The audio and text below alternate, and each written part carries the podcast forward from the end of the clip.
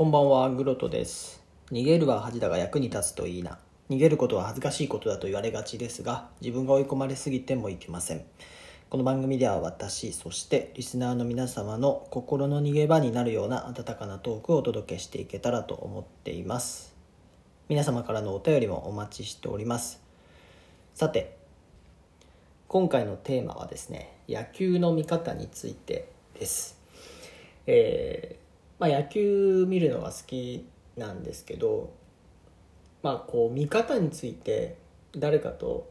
話したことってあんまりないなと思ってちょっと話してみたいと思いました。で、まあ、何を話そうかっていうんですけど私のちょっと見方なんですけど、まあ、普通にぼーっと見てあの、まあ、点が入った入らなかったとか投げた打ったとかもちろん見るんですよ。でもちょっと人と変わってる見方をするしてるんじゃないかなと思うところがあって、えーまあ、それを話したいと思います。で何かというとあのある部分にすごい注目をして見るということなんですね。もうちょっと具体的に言うと例えばあの普通ピッチャーがまずボールを持っていてで投げるじゃないですかそうすると投げ投げられたボールを目で追ってで、えーまあ、キャッチャーミットがでこうキャッチャーが取るという形になるか、まあ、バッターが打つと。でバッターが打った場合はバットに当たって、えー打球が飛んだ方向を見ると、えー画面の中でですよ。あの目で追ってると思うんですよね無意識に。でもそうじゃなくて、まあ、これも一つのその部分を見るっていういうことに近いんですけど全く違ってピッチャーが、まあ、例えばピッチャーに着目したらピッチャーがボールを投げてもボールは追わずにピッチャーの体の方の動きをそのまま見続けるとかそういうことをするんですね。とかあと逆に最初はピッチャーの動きは、まあ、視界には入るんですがあんまり見ないでキャッチャーのミットの方を見てると、まあ、要は構えられたところちょっと動きながら構える時もあると思うんですけどその動きとか構えられた場所を見て本当にこうぴったり投げられてるのかとかどれぐらいずれてるのかっていうのを注目してみるとかあとバッターの方をずっと見るとかですねピッチャーとか投げられた球もなんとなく視界には入るけどずっとバッターの方にとにかく注目するという見方、まあ、この、まあ、一番動きのあるピッチャーキャッチャーバッターのところだけでもどこに着目するかで見えるものって結構違ってくるんですよね。でそれが面白いなと思っていてあでもしかしてそういう見方してる人いるかもしれないんですけどもうちょっとみんなぼぼーっと全体を見るのかなと思ってまあぼあのぼーっと言った通り僕もそういう見方する時あるんですけどそういう部分を見ると結構発見があるなと思います。でもっと面白いのはあのテレビだともうその視点をですね決められちゃうじゃないですか。あのまあ、ピッあのバックスクリーンから、まあ、ピッチャーキャッチャー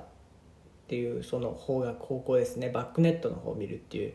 で打った瞬間にこう画面が切り替わるみたいな。あれ今インターネット時代なんでの一部ではもう試みあると思うんですけどその自分が観客席のここにいてずっと見てる風に見るとかその自分がこう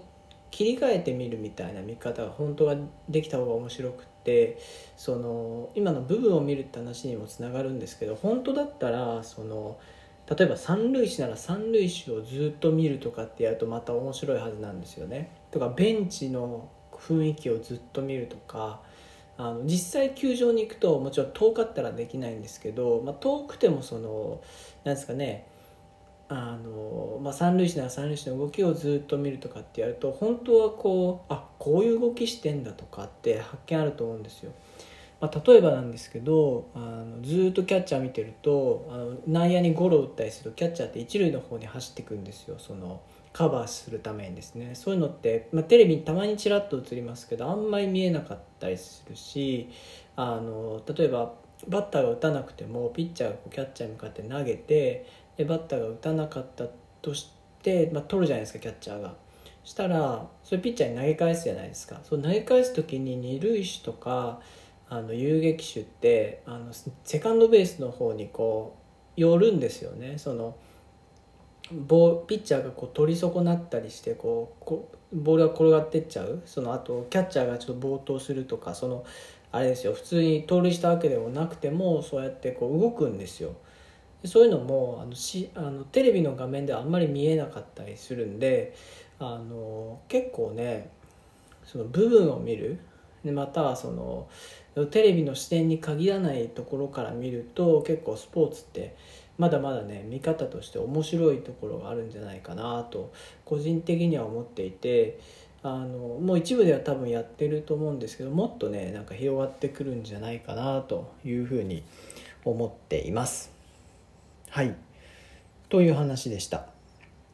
それではエンディングのお時間ですね、えー、この放送気に入っていただけた方は画面下のハートニコニコネギをタップの上フォローいただけると非常に嬉しく思います。はい。逃げるは恥だが役に立つといいな。お相手はグロトでした。それではまた。